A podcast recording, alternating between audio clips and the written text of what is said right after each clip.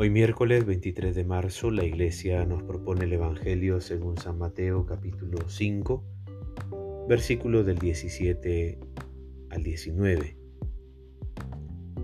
En aquel tiempo dijo Jesús a sus discípulos, no piensen que he venido a abolir la ley o los profetas. No vine para abolir, sino para cumplir. Les aseguro que mientras duren el cielo y la tierra, ni una coma de la ley dejará de realizarse.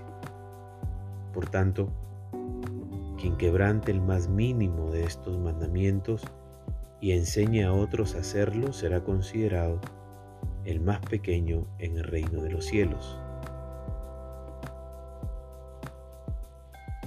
Pero quien lo cumpla y lo enseñe será considerado grande en el reino de los cielos. Palabra de salvación.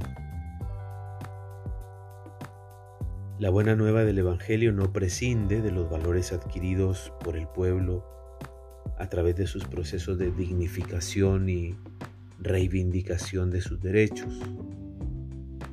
Las luchas que se libran en América Latina buscando verdadera justicia son incontables. La historia de los defensores y defensoras es un tesoro invaluable que debemos agradecer y respaldar.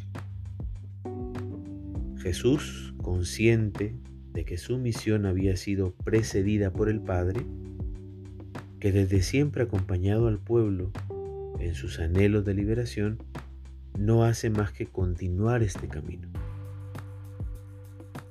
El problema lo encontró en la tergiversación de leyes oficiales convertidas en instrumento de marginación y opresión, no de liberación. Si Jesús afirma la vigencia de la ley, es de aquella que ponga límite a los abusadores y explotadores. Jesús se dará la tarea de devolver el verdadero sentido a normas de convivencia social y religiosa. La ley está hecha para liberar y humanizar, no para esclavizar y oprimir. Hay que ser agradecidos por esas pequeñas victorias que logran quienes luchan por la vida.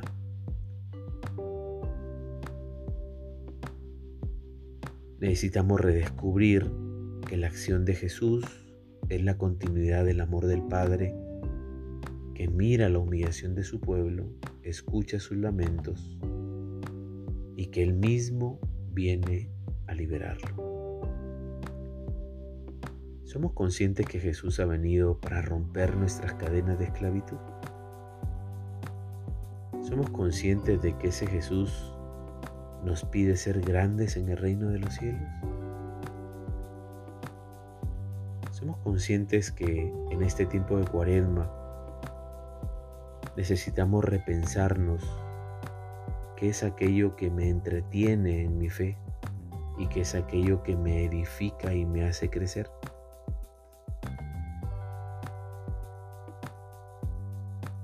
Aprendamos a ser personas justas. La bendición de Dios Todopoderoso, Padre, Hijo y Espíritu Santo descienda sobre ti y permanezca para siempre. Que tengas un buen día.